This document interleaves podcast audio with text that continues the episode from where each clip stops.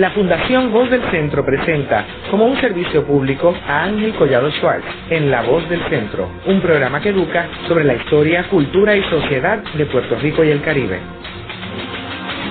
Saludos a todos. El programa de hoy está titulado El informe del Brookings Institute del mil novecientos treinta, titulado Porto Rico and its Problems.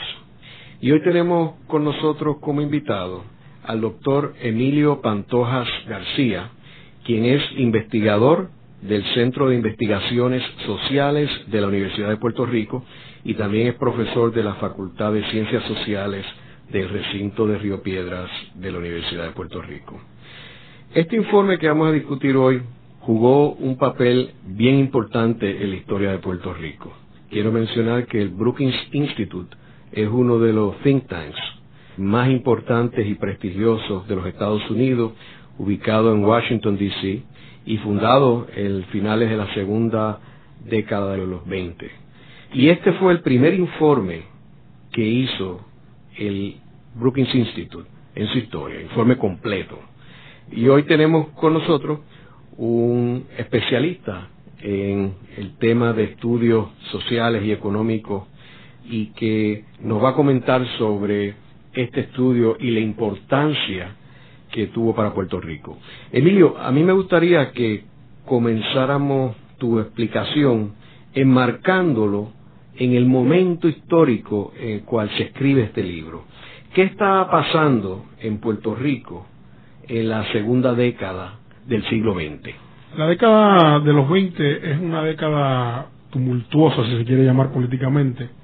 Es la década en que se reconfiguran los partidos políticos, el Partido Republicano y el Partido Unión Puertorriqueña, y se forman la coalición y la alianza puertorriqueña. Esas alianzas habían surgido a partir de una visita que hizo el liderato político a Washington, el liderato político puertorriqueño, para demandar lo que en esa época se conocía como self-rule o autogobierno. Y ahí los líderes políticos, Antonio R. Barceló, José Tous Soto, crean una, una serie de, de alianzas con el fin y el objetivo de adelantar la causa del autogobierno. Es ahí que sale por primera vez el concepto de Estado Libre Asociado, aunque no se desarrolla hasta mucho más tarde. Es José Tous Soto el que comienza a plantear esa posibilidad como la manera de plantearle a Washington el que haya autogobierno o lo que le llamaban self-rule para los puertorriqueños. La idea era que habiendo los puertorriqueños obtenido la ciudadanía americana en el mil novecientos diecisiete, no había ninguna razón política ni legal para que los puertorriqueños no pudieran asumir las riendas de Puerto Rico dentro, claro está, de la relación con los Estados Unidos. Por otra parte, también había una situación económica bastante difícil. El gobernador Roosevelt, el hijo de Teddy Roosevelt, en los años veinte escribe un libro sobre la pobreza que había en Puerto Rico, sobre las condiciones tan pésimas económicamente, y por lo tanto hay toda una preocupación, y de hecho el, el informe así lo expresa, el informe Brookings, el Puerto Rico and its Problems, dice que hay dos problemas centrales para ese estudio. Uno es cómo mejorar el estándar de vida de los puertorriqueños para que se acerquen a la paridad con los estados de la Unión, y por otra parte cómo establecer una relación mutuamente satisfactoria entre Puerto Rico y Estados Unidos. Esos son los dos problemas centrales que definen el primer párrafo como los problemas que van a estar subyaciendo a la preocupación del estudio. ¿Y por qué tú crees que surgió la idea de hacer este estudio? Bueno, eh, ciertamente había en esa época eh, la noción de que había que hacer algo con Puerto Rico, y la mejor manera era entender cuáles eran los problemas. Por otra parte, había también, si uno lee el libro de Raymond Carr, había una gran desconfianza entre el Congreso y los políticos puertorriqueños, ¿no? Ninguno confiaba en el otro. Y por lo tanto, el espíritu, la idea era tratar de tener una comisión más o menos neutral, si se quiere, una comisión de académicos, que rindiera un informe más o menos objetivo, más o menos fuera de los temas políticos de republicanos y demócratas o de los issues políticos del Departamento de la Guerra y el presidente y el Congreso. Y entonces se busca a expertos. Y de hecho, si uno mira, hay un elenco de autores, ¿no?, que son economistas, que son científicos sociales, que son los que van entonces a tratar de entender desde una perspectiva no partidista qué es lo que está pasando en Puerto Rico para entonces recomendar un proyecto de reformas, si se quiere llamar de esa manera, para mejorar tanto la, la situación económica de Puerto Rico como la situación política. Y es interesante que se define como Puerto Rico y sus problemas. No se dice los problemas de Puerto Rico, Puerto Rico and its problems.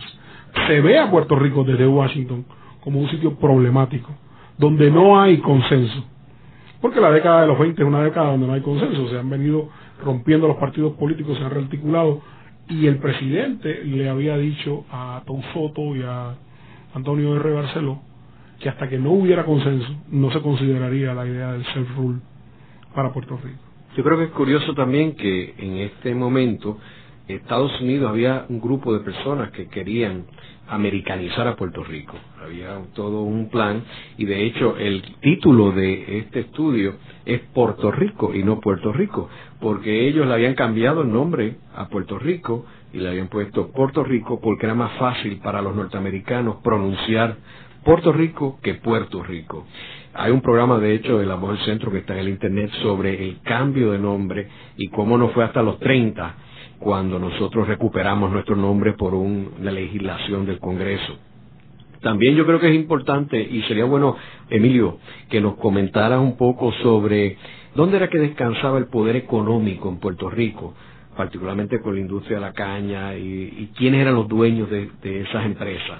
En este momento la caña es rey, ¿no? Es el, es el eje de la economía de Puerto Rico y está dominada por cuatro corporaciones norteamericanas: la Eastern Sugar Associates, la Guánica Central y dos más que ahora se me escapan, pero que eran la, la South Puerto Rico Sugar Company, era otra, y eran la, esas cuatro empresas las que habían dominado. Dominaban también el cincuenta por ciento de, de la banca, dos bancos norteamericanos, el Citibank y el Chase Manhattan Bank, y el otro otra parte importante la dominaban el Banco de Nueva Escocia y el Royal Bank of Canada. Es interesante, yo nunca he podido establecer con claridad por qué los canadienses, y son los bancos canadienses los que vienen a Puerto Rico y se establecen luego de la invasión norteamericana del noventa y ocho. Hay dos bancos puertorriqueños que comparten el, la industria bancaria, que son el Banco Popular y el Banco de Ponce, que son bancos que se fundaron precisamente en Ponce al cambiar el siglo. Pero es ciertamente una serie de consorcios norteamericanos generados por la caña, incorporados en Delaware en su, en su mayoría, en la costa este de los Estados Unidos, los que dominan no solamente Puerto Rico, sino que dominan también en Cuba. De hecho, hay un estudio del profesor César Ayala que habla sobre el imperio cañero en Cuba y Puerto Rico y demuestra cómo, por ejemplo, muchos de los miembros de la junta de directores de, la, de las empresas azucareras norteamericanas en Cuba eran también en Puerto Rico, como el primer gobernador de Puerto Rico, Hunt, es también miembro de las juntas que incorporan esas corporaciones. Así que esos son la, digamos, la, los ejes económicos de Puerto Rico, y un poco hay todo un debate sobre de si esto es conveniente o no, de si es bueno o no, de si ha beneficiado a Puerto Rico o no, y el estudio en alguna medida trata de, de bregar con ese tema, y su conclusión es que aunque la condición económica y social de Puerto Rico no es la mejor, ha mejorado desde el noventa y ocho. Es interesante porque le da una de cal y una de arena, ¿no? Y un poco se lo atribuye no solamente a la industria de la, del azúcar, sino a la inversión extranjera en general que ha venido desarrollando, dicen ellos, nuevas industrias. Ahora, si nosotros analizamos lo que estaba pasando en Puerto Rico en el siglo diecinueve, cuando los norteamericanos invaden a Puerto Rico, vemos que el café era el principal exportación de Puerto Rico, y Puerto Rico se exportaba a Europa particularmente, y era un café, al igual que todavía lo es, ¿verdad?, un café de excelencia. Sin embargo, los norteamericanos cambiaron ese aspecto de la economía, ¿verdad? Y hicieron un monocultivo del azúcar con los capitalistas ausentistas. Este, ¿Tú crees que eso benefició a Puerto Rico en ese momento? Bueno, lo que pasa es que en, en la política económica siempre hay ganadores y perdedores. Y en ese cambio, los perdedores fueron los hacendados del café. Por otra parte, los ganadores fueron no solamente las corporaciones norteamericanas. Hay una imagen de que las corporaciones norteamericanas fueron los únicos ganadores. Había cultivadores de caña en Puerto Rico, había empresarios de caña en Puerto Rico que fueron beneficiarios importantes y que luego pasarán a integrar el Partido Republicano, como por ejemplo, para mencionar algunos, la familia Méndez de Miguel Ángel García Méndez, grandes intereses cañeros, que a su vez eran republicanos. Giorgetti era otro. Giorgetti era el otro, ¿no? Había una familia, había una élite de cultivadores puertorriqueños. Esos cañeros puertorriqueños crecen con la llegada de las corporaciones norteamericanas, porque en Puerto Rico había mucho terreno baldío.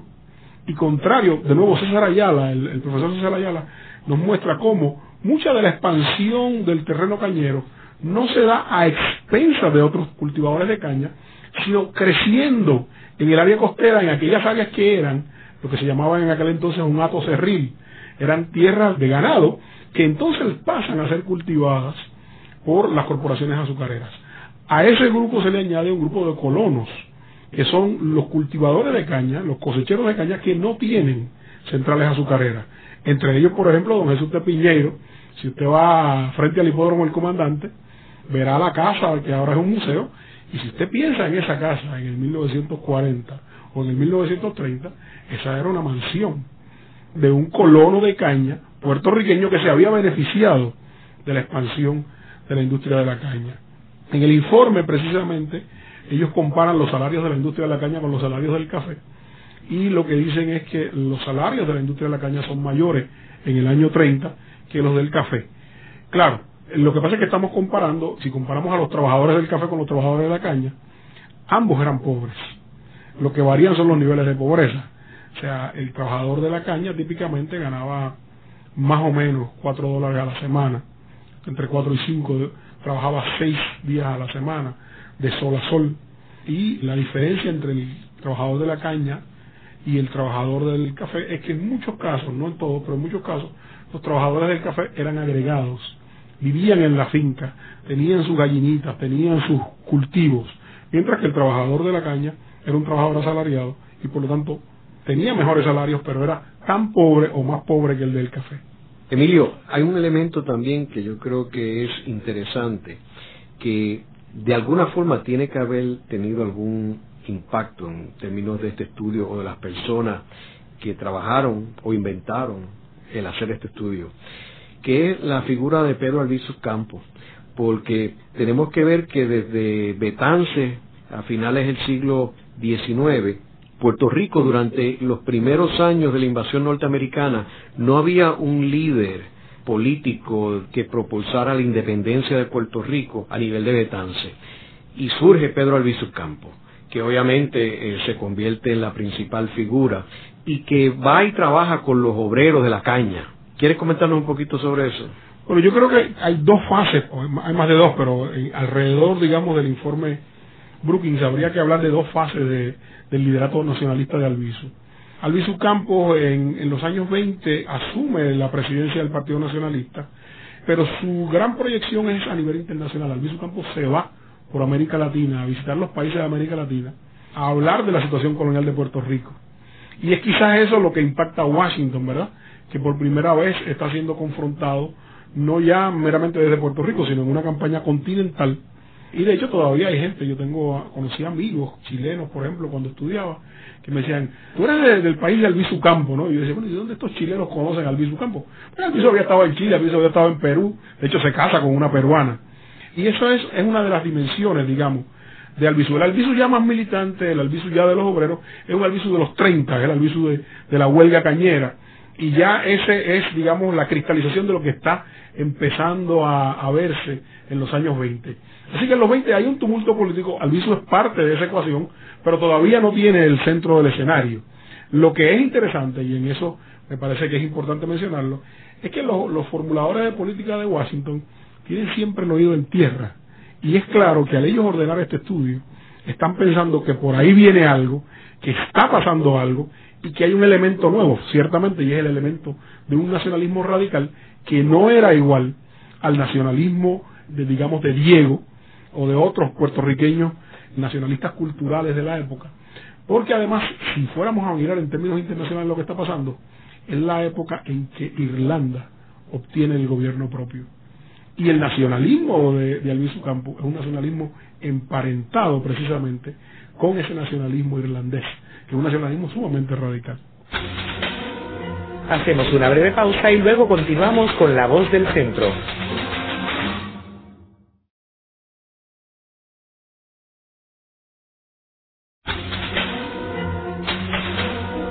De regreso con Ángel Collado Schwartz en La Voz del Centro, presentado como un servicio público de la Fundación Voz del Centro. Continuamos con el programa de hoy sobre el informe del Brookings Institute de el mil novecientos treinta titulado Porto Rico and its Problems. Hoy con nuestro invitado el doctor Emilio Pantojas García, investigador del Centro de Investigaciones Sociales de la Universidad de Puerto Rico y profesor de la Facultad de Ciencias Sociales del recinto de Río Piedras de la Universidad de Puerto Rico. Emilio, estábamos hablando del informe Brookings y lo que estaba sucediendo en el momento cuando se escribe y se lanza este informe. Yo creo que sería interesante que mencionara sobre la catástrofe natural que tuvo Puerto Rico en la década de los veinte. Sí, de hecho, en la década del veinte llega el huracán San Ciprián, que es uno de los, de los dos más terribles. El otro fue San Cidiaco, que si mal no recuerdo, fue para mil ochocientos noventa y nueve, y que fue inmediatamente después de la invasión norteamericana y que devastó el, la industria del café. Esas devastaciones naturales de huracanes de categoría cinco, le llamaríamos hoy, en una isla donde la gente vivía en bohíos y en casas de madera con techos de zinc, siempre llevaban a la intervención de Washington en términos de poder organizar ayudas y de poder dar ayudas para la reconstrucción del país y para el alivio de la pobreza y la enfermedad. Y en ese sentido ese es uno de los factores, digamos, que precipita, ¿no?, esta idea de, de científicamente empezar a mirar las necesidades del país. De hecho, entre las recomendaciones que se hacen, ¿verdad?, si uno mira, este es un informe muy bien organizado, que organiza la, en las primeras páginas, en la página el veintisiete romano, ¿verdad?, organiza las recomendaciones y las refiere, no solamente las recomendaciones, sino la página y el capítulo. Y una de las recomendaciones es que se extiendan a Puerto Rico una serie de programas federales, de ayuda, de, de ayudas federales a Puerto Rico. Y eso es sumamente interesante, ¿no? Por ejemplo, en, en el área de salud, ellos recomiendan que se extienda a Puerto Rico la ley F E S Kenyon, que es una ley de rehabilitación vocacional. Eso lo hace en la página ciento siete, según el resumen que da. Y asimismo hay toda una serie de recomendaciones sobre transferir a Puerto Rico y extender a Puerto Rico ayudas federales, que están ancladas, claro está, en el temporal, en la necesidad de una ayuda reciente. Y esto es antes de que llegara a Puerto Rico el Estado benefactor.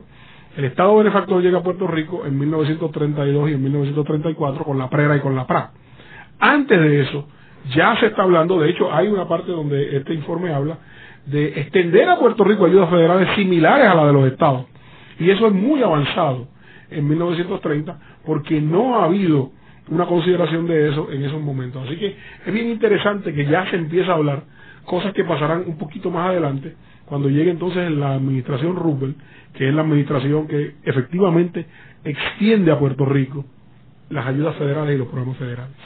Quiero mencionar, para beneficio de nuestro radioescucha, que en este momento también está sucediendo en Estados Unidos una crisis económica extraordinaria, que es el famoso crash de la bolsa en el mil novecientos veintinueve. Uh-huh. Así que tenemos un gobierno presidido por Herbert Hoover en Estados Unidos en una depresión bien profunda y aguda, y entonces eso lleva a la elección de Franklin D. Roosevelt en el mil novecientos treinta y dos, que gana con el Partido Demócrata y lanza lo que se llama el Nuevo Trato, que particularmente los primeros cien días hace unas recomendaciones bien dramáticas que tuvieron una, un efecto en Puerto Rico según se iban aplicando. Correcto. Que es lo que está hablando el amigo Emilio Pantojas. Emilio, sería bueno que entráramos un poco en términos del contenido del estudio. ¿Cuáles eran las áreas que analizaba y discutía? El área medular era el área de cuestiones económicas. La condición de los trabajadores fue un elemento muy importante, el estado de la ruralía, la organización del Estado, del gobierno, ¿verdad?, cómo se gobernaba Puerto Rico. De hecho, comentábamos en una parte anteriormente de que esta gente recomienda la unicameralidad, y podemos luego entrar con más calma sobre esa recomendación y sobre qué se fundamentaba. Había muchas recomendaciones sobre salud pública, sobre educación, sobre impuestos, porque había que bregar con las con las cuestiones impositivas y con las cuestiones de cómo eh, manejar los recursos del gobierno que se dice en ese momento, dice el informe, que están mal manejados. Y de hecho llama a que el auditor de Puerto Rico sea un funcionario nombrado por el Contralor Norteamericano Federal, para que no haya política metida dentro de, de las auditorías. Así que ciertamente es un habla de la deuda de la deuda pública, habla de la administración pública, habla de toda una serie de elementos que serían muy pertinentes hoy también, de las cuestiones bancarias, del comercio internacional, del comercio exterior de Puerto Rico, habla de, de la manufactura. Es uno de los primeros estudios que menciona que Puerto Rico debe, y de hecho yo repasándolo esta tarde, miraba maravillado que en la página treinta y uno romano de la introducción, donde hace el resumen, dice que debe establecerse, el inciso G, que debe establecerse ciertos tipos de manufactura y de empresas manufactureras que puedan utilizar la mano de obra de Puerto Rico para la producción de bienes que serían vendidos en el mercado protegido de los Estados Unidos. O sea que en una época donde la manufactura de exportación ni se pensaba, esta gente ya está pensando en eso como una opción, y eso va a ser lo que luego, en mil novecientos cuarenta y siete, empezará a promover Fomento y Teodoro Moscoso.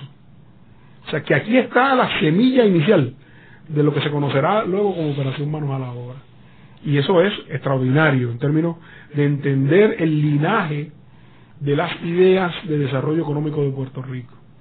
Así que ya hay una serie de elementos en este estudio de avanzada que eventualmente van a marcar precisamente, van a orientar lo que sería más tarde el Plan Chardón, que es entonces la base del programa económico del Partido Popular Democrático, que tendría dos pilares, que son la reforma agraria y la industrialización. Tú mencionabas lo de la unicameralidad. ¿Qué decía este estudio sobre la unicameralidad? Es interesante porque para este estudio el problema de la unicameralidad reside en que el gobernador, recordemos que en mil novecientos veintiocho el gobernador de Puerto Rico era nombrado por el presidente de los Estados Unidos, no era un gobernador electo. Ese gobernador representaba el interés federal en Puerto Rico. Y ese gobernador tenía que pasar dos cosas por las cámaras. Una de ellas era, por el Senado tenía que pasar los nombramientos, y la otra era el presupuesto, que la tenía que pasar por la Cámara. Ellos proponen dos cosas. Primero, que el gobernador no tenga que pasar los nombramientos por el Senado. Y segundo, que no haya Senado, sino que haya efectivamente una sola Cámara. Por lo tanto, eso removería, dicen ellos, al gobernador, que es un funcionario federal nombrado, de las políticas pedestres de los partidos políticos locales, le permitiría nombrar los jefes de agencia libre de presiones políticas, y por otra parte dejaría solamente en manos de la Cámara, esa única Cámara, la cuestión del presupuesto, que ya había sido dirimida en el año mil novecientos diez a mil novecientos doce con una ley. Cuando la Cámara se rehusó precisamente a aprobar el presupuesto, la ley decía que si la Cámara no aprueba el presupuesto, se mantiene el presupuesto del año anterior. Pero el argumento más importante y más contundente, que es un argumento ya de sustancia política, de ciencia política, es el argumento de que si uno mira la bicameralidad en Puerto Rico, cuando se da la ley Foraker, se nombran dos cámaras, el Consejo Ejecutivo y la Cámara de Representantes. El Consejo Ejecutivo es un consejo que no es electo, sino que es nombrado por el gobernador y representa, dice el, el informe Brookings, el gobierno federal. Y la Cámara, que es electa directamente por voto directo del pueblo, representa al pueblo de Puerto Rico, representa a los votantes, a los electores. Dicen ellos, cuando se aprueba en mil novecientos diecisiete la ley Jones, se crea un Senado que lo elige la misma gente que elige la Cámara de Representantes. Entonces dicen ellos, ¿cuál es la diferencia? ¿Qué dos poderes están representados ahí? Porque, dicen ellos, los sistemas bicamerales que se originan en Inglaterra se originan en función de la Cámara de los Lores, que son los terratenientes, los dueños de la tierra, que representan esa clase, versus la Cámara de los Comunes, que representa entonces el, el voto popular directo, representa al pueblo. Y esos son dos intereses claramente distintos. En el caso de Estados Unidos, de nuevo ellos dicen, el Senado representa a los estados y a esa élite estatal, versus la Cámara, que representa al pueblo porque es por voto directo y porque son más de uno por cada estado. Así que ahí hay dos grupos, de los constituencies, le llaman en inglés, distintos. Ellos dicen que ese no es el caso en Puerto Rico, que lo que eso hace es hacer el proceso mucho más tortuoso, que dificulta el trabajo del gobernador y que por lo tanto debe reducirse a una sola cámara, porque los que votan por los senadores son los mismos que los que votan por los representantes y por lo tanto representan el mismo grupo de gentes. No hay dos representaciones. Y ese es, digamos, el argumento de ciencia política, que parece fascinante y que, bueno, tiene todavía relevancia, ¿no? Luego de la pausa continuamos con La Voz del Centro.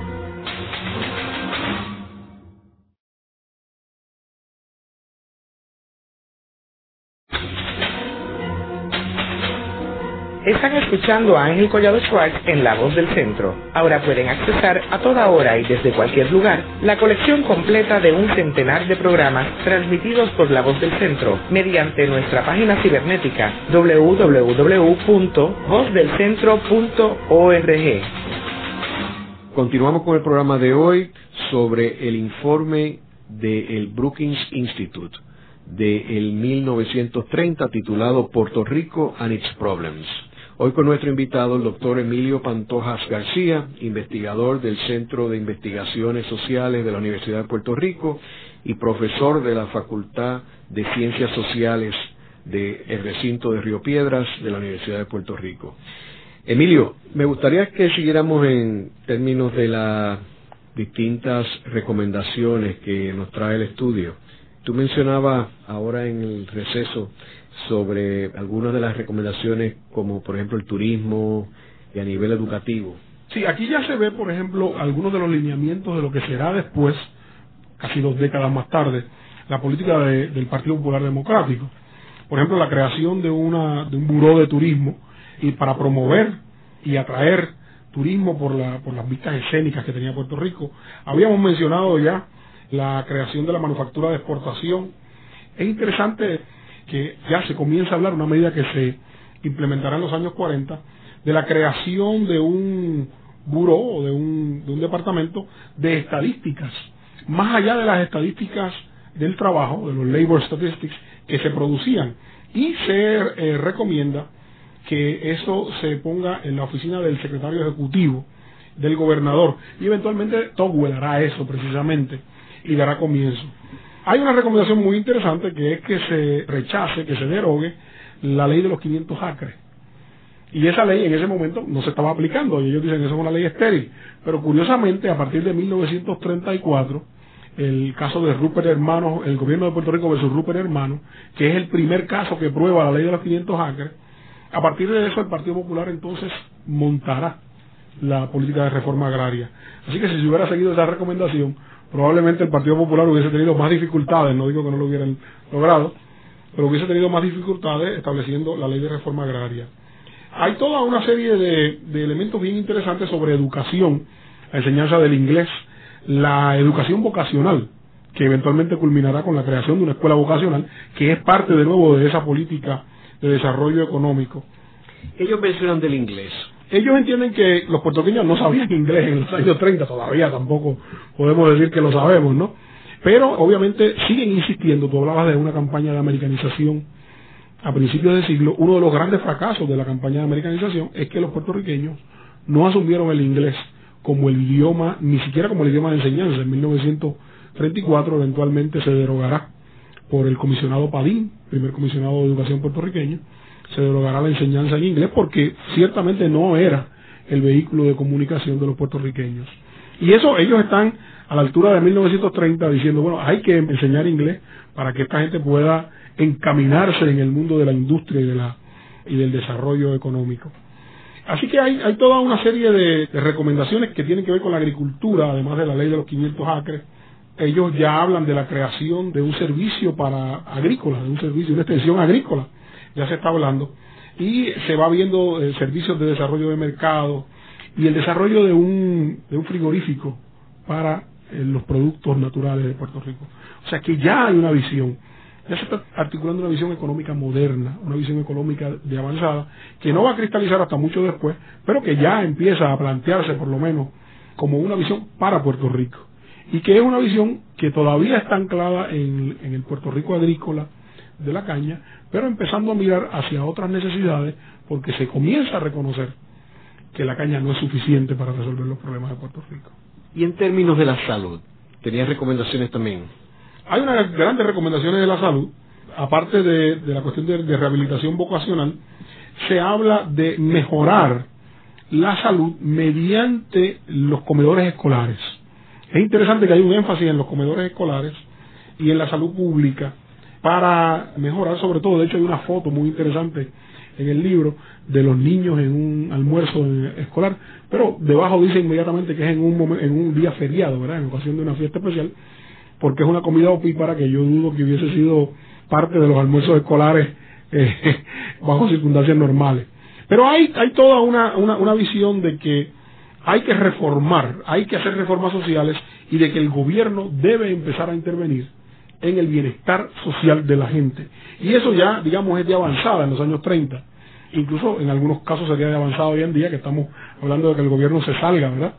Ya empieza a una visión, hay que ubicarse en el año treinta para entender que esa idea de meter al gobierno en la vida cotidiana de la gente, en el desarrollo económico, en el desarrollo social, es una idea en ese momento muy avanzada.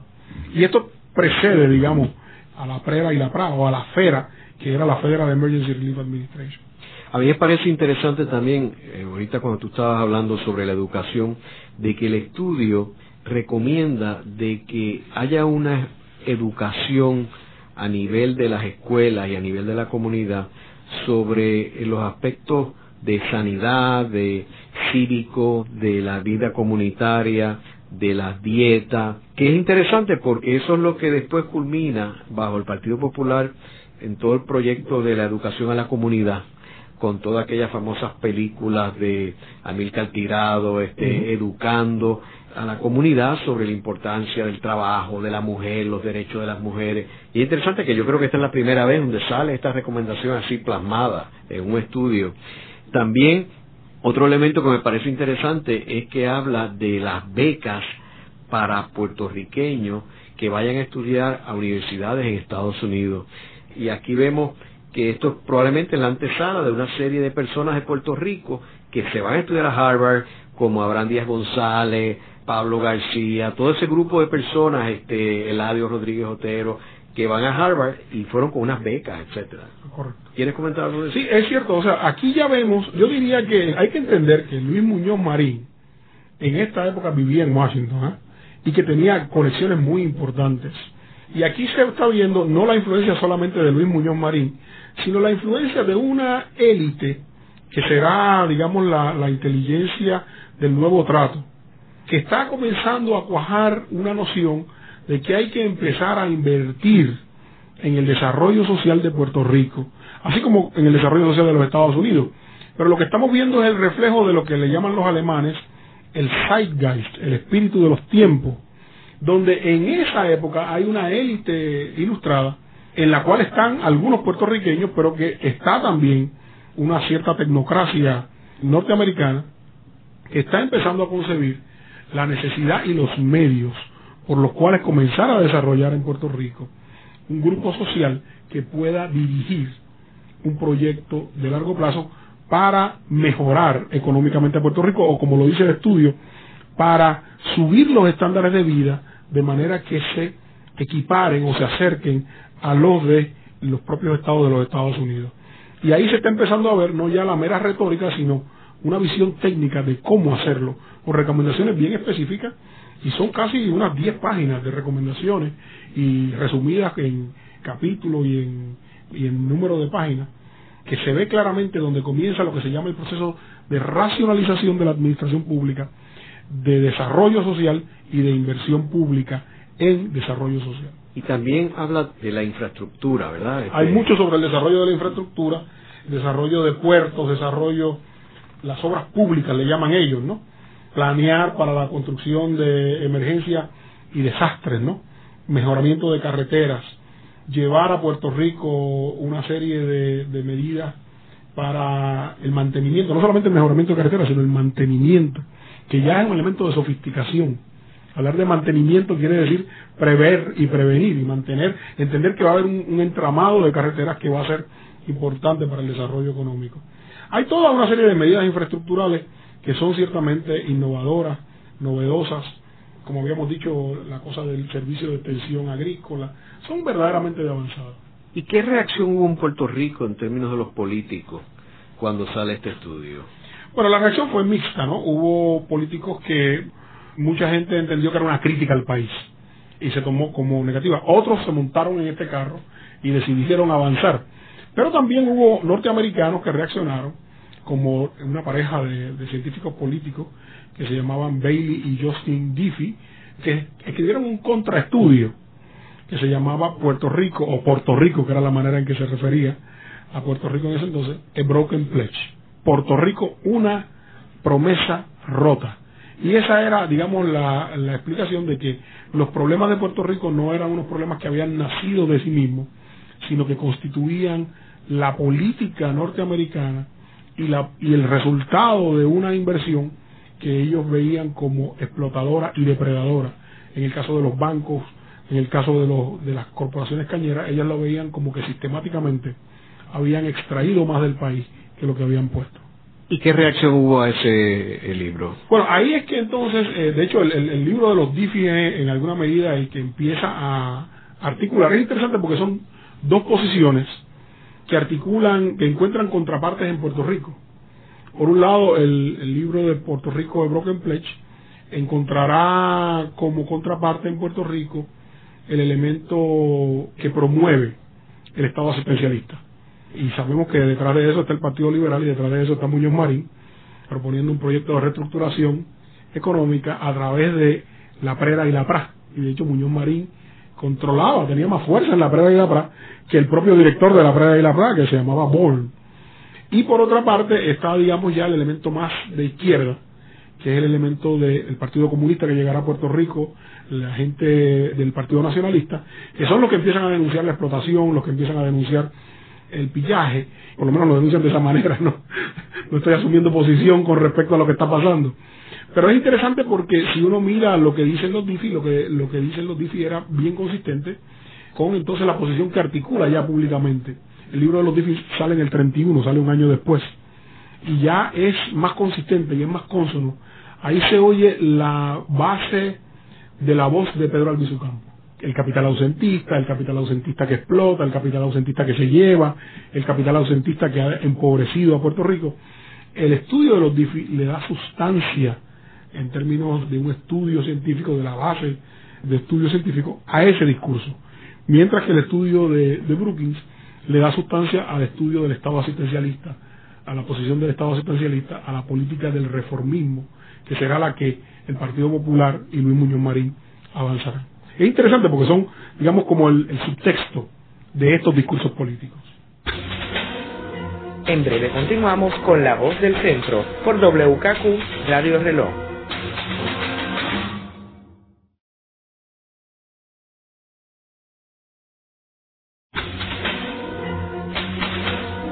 Continuamos con la parte final de La Voz del Centro, con Ángel Collado Schwartz. Pueden enviarnos sus comentarios o sugerencias a través de nuestra página cibernética en doble u doble u doble u punto voz del centro punto org.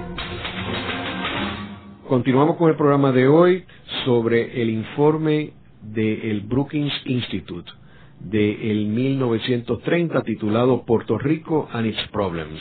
Hoy con nuestro invitado, el doctor Emilio Pantojas García, investigador del Centro de Investigaciones Sociales de la Universidad de Puerto Rico y profesor de la Facultad de Ciencias Sociales del recinto de Río Piedras de la Universidad de Puerto Rico. Emilio, estamos hablando de que este estudio jugó un papel bien importante en términos del Puerto Rico de los mil novecientos treinta. ¿Qué otros estudios se hicieron durante esa época en Puerto Rico? Además de, del estudio de los D I F I que hemos mencionado, hubo el estudio de lo que se conoció como el Puerto Rico Policy Commission, o la Comisión Chardón, que desembocó en el Plan Chardón. También hubo un estudio pagado por la industria azucarera, que lo hicieron uh, Homan Geyer y otra persona, que se llamaba The Sugar Economy of Puerto Rico. Y eventualmente se hizo el estudio Bird, que salió en el cuarenta y cinco, pero que se había hecho antes. Y en alguna medida había una gran reacción de todas partes, tratando de entender primero la situación general de Puerto Rico, tratando de ofrecer luz hacia cuáles eran las soluciones. La industria cañera produjo además toda una serie de estudios. Había, hay uno que se llama Sugar Facts. Hay toda una serie de estudios que tratan de defender la industria cañera ante lo que inminentemente comienza a ser el asedio de, de esa industria a través de la, primero de la cuota y segundo de, de, de, de tarifas especiales que empiezan a imponerse sobre el azúcar. En mil novecientos treinta y cuatro finalmente la ley Smoot-Hawley, que impone la cuota azucarera, liquida literalmente la industria azucarera, aunque la aunque no muere hasta mucho después, pero le quita la capacidad de crecer. Así que, digamos, la década del treinta es una década que, como la década del setenta, con el informe Tobin, el informe Chenique, el informe Krebs, producen una gran cantidad de informes, así como eh, cada vez que hay una cierta crisis en Puerto Rico, se producen toda una serie de estudios para tratar de explicar la crisis y para tratar de, de resolver la crisis. Lo que es interesante es que los dos temas centrales de este estudio, la cuestión de cómo llevar a Puerto Rico al nivel de los estados de Estados Unidos, sigue siendo un issue, porque Muñoz Marín en los años cincuenta, tarde en los cincuenta, dijo que él quería que para los setenta Puerto Rico tuviera dos terceras partes del ingreso de Mississippi. Y lo curioso es que todavía seguimos, en el, en el dos mil cinco seguimos teniendo el cincuenta por ciento del ingreso de los Estados Unidos, del ingreso per cápita. Así que ese issue no se ha resuelto. Esa idea de la, lo que le llaman en la economía la convergencia entre Puerto Rico y las economías de Estados Unidos no se ha logrado. Yo se lo atribuyo personalmente a lo que yo digo que es el resultado, ¿verdad? No es una intención, pero parecería como si fuera una intención. Y es que en los años cuarenta, cuando llega Togwell a Puerto Rico, se decide que Puerto Rico va a ser mejor que sus vecinos de América Latina, pero inferior a los Estados Unidos. Claro, eso no es una política que se explique de esa manera, ni que nadie se pare allí a calcular con una calculadora cómo lograrlo. Pero cuando usted aplica diferencialmente los programas federales y algunos los extiende y otros los extiende parcialmente, el resultado necesariamente va a ser que usted está mucho mejor que sus países vecinos que no tienen esos subsidios monumentales que tiene Puerto Rico, que ascienden a unos veintidós billones de dólares, pero tienen menos subsidios que los estados de los Estados Unidos y por lo tanto siempre va a estar un poquito más corto. Así que en realidad, sin que nadie lo haya pensado de esa manera, este sigue siendo el problema, es uno de los dilemas de la situación de Puerto Rico. Tú mencionabas al principio de este programa de que el Plan Chardón había utilizado este estudio como plataforma, como base para lo que hicieron posteriormente. Háblanos un poco sobre los paralelos entre el Plan Chardón y este estudio. Bueno, hay un elemento bien importante y es que eh, aquí ya se va viendo la idea del Homestead Act, que era una ley para las poblaciones rurales, para repartirle tierra a las poblaciones rurales. Ya se está hablando aquí del Homestead Act como la base de, de fomentar el mejoramiento de las poblaciones rurales en Puerto Rico. Eso eventualmente terminará siendo el programa de parcelas. Y ese programa de parcelas lo, lo inicia, lo, lo articula conceptualmente el Plan Chardón. El otro elemento es la industrialización de Puerto Rico, eh, la, la idea de que se diversifique la agricultura, de que se cree un programa de extensión agrícola, la idea de que se hagan manufacturas, de que se establezcan industrias manufactureras, ya se va viendo aquí como parte de los programas que están siendo sugeridos y que el Plan Chardón lo recoge. Hay un tema que directamente eh, no lo habla, eh, es el tema de la emigración, pero ya en el, en el estudio de la Brookings empieza a hablarse de la sobrepoblación. Hay una gran preocupación porque cuando llegan los norteamericanos en el noventa y ocho, la población es novecientos cincuenta y tres mil puertorriqueños y ya para el veintiocho hay un millón cuatrocientos mil cincuenta puertorriqueños. Y eso eh, crea un sentido de que hay que hacer algo con la población. Ellos hablan del control poblacional. Es el Plan Chardón el que comienza con un plan, el primer plan de migración de Puerto Rico, que es un plan interesante y mirado en retrospectiva medio gracioso, que era de exportar puertorriqueños, de, de estimular la emigración de puertorriqueños a la construcción del, de la carretera panamericana, de la autopista panamericana que iba a ir desde el norte hasta, desde el norte hasta Sudamérica, y el establecimiento de comunidades puertorriqueñas para construir la autopista, pero no meramente de trabajadores, de mano de obra, sino de, de sacar comunidades, literalmente, de establecer comunidades de puertorriqueños con curas y trabajadores sociales y maestros que mantuvieran la cultura puertorriqueña, digamos, en, en la selva de Costa Rica o en la selva de Guatemala, donde fuera que estuvieran construyendo esa, ese segmento de la de la autopista interamericana. Ese plan también tocó un proyecto que posteriormente se, se dio a la luz pública de crear una comunidad de puertorriqueños en Brasil. Correcto.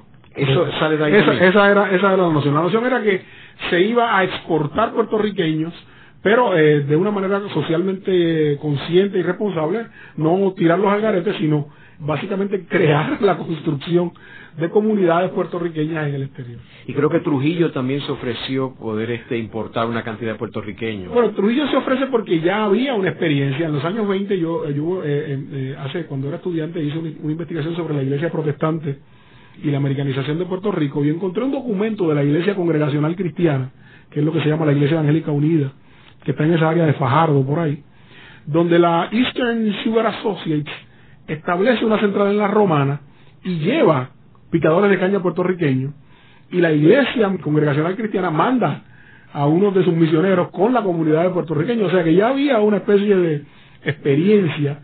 Yo no sé cuán registrada estaba en la conciencia de la gente, pero ciertamente había una noción de que podían irse comunidades de gente, y por lo menos los misioneros protestantes se fueron en esa ocasión a la Romana y establecieron allí una iglesia misionera con la comunidad puertorriqueña. Así que obviamente eso era parte de, digamos, la manera en que se pensaba la migración en los años veinte y en los años treinta. Es curioso que, si bien es cierto, tú señalaste de que cuando surge este estudio, Puerto Rico estaba pasando por una crisis económica que en parte da pie para que el Brookings Institute se envuelva en este proyecto. Y es curioso de que actualmente el Brookings Institute con el Centro para la Nueva Economía están en un estudio paralelo sobre Puerto Rico, y que en los próximos meses se debe dar a publicidad los resultados de ese estudio. ¿Qué paralelos tú ves entre el mil novecientos treinta y el dos mil cuatro dos mil cinco? Los dos problemas que define al principio el, el estudio Brookings de los treinta, Porto Rico and its Problems, la cuestión de cómo mejorar la condición económica de los puertorriqueños y cómo establecer una relación entre Estados Unidos y Puerto Rico que sea mutuamente fácil, satisfactoria, sigue estando vigente. No se ha resuelto ese problema en un siglo, y creo que en Washington hay una gran preocupación, me parece que hay una preocupación seria, no ya por los políticos, sino por los tecnócratas, de cómo se va a resolver este issue de un grupo de gente, de un, de un territorio norteamericano que tiene unos niveles de dependencia excesivamente altos sobre las transferencias federales. Y no se trata de que eso sea un gran hueco en el presupuesto federal. Los veintidós billones de dólares que Puerto Rico supuestamente cuesta son mucho menores que los problemas que tiene en este momento el presupuesto federal. Pero ciertamente ya, por ejemplo, ha salido un, un trabajo de, de Alex Ovichelitze y Arthur Laffer, donde se plantea eso desde una perspectiva, digamos, conservadora, desde una perspectiva republicana. Y yo creo que vamos a ver durante esta época, en los próximos años, una serie de estudios que van a venir de Washington, van a ver, va a haber estudios en Puerto Rico. Yo creo que va a haber eventualmente, quizás, como hubo en la época del informe Tobin, un estudio de las finanzas de Puerto Rico, porque el gobierno de Puerto Rico pretende aumentar sus recaudos en uno punto tres billones de dólares, y yo no he escuchado, ¿verdad?, que estén hablando de reingeniería y de, y de ver cómo cortar el presupuesto.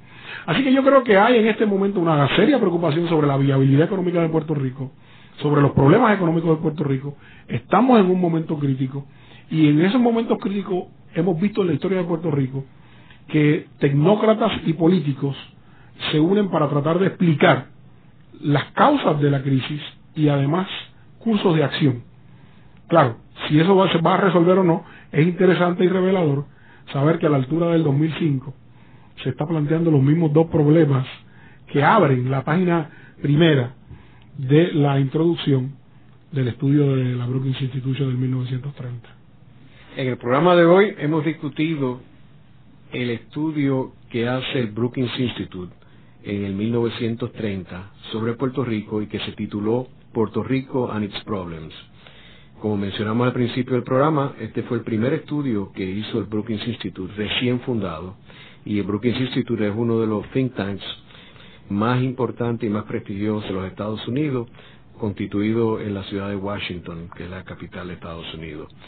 Vemos también que actualmente el Brookings Institute está envuelto en un proyecto similar al que se hizo hace siete décadas, pero en este caso con el Centro para la Nueva Economía, que es un think tank puertorriqueño que responde a intereses puertorriqueños. Así que es interesante estudiar este estudio que se hizo en el treinta para poder enmarcar el nuevo estudio del dos mil cinco. Colaboran en la dirección técnica Ángel Luis Cruz y Ezequiel Cabán. En la producción, Isabel Pichardo y Nidia Suárez. Los invitamos a sintonizarnos la próxima semana a la misma hora en La Voz del Centro por W K Q Radio Reloj.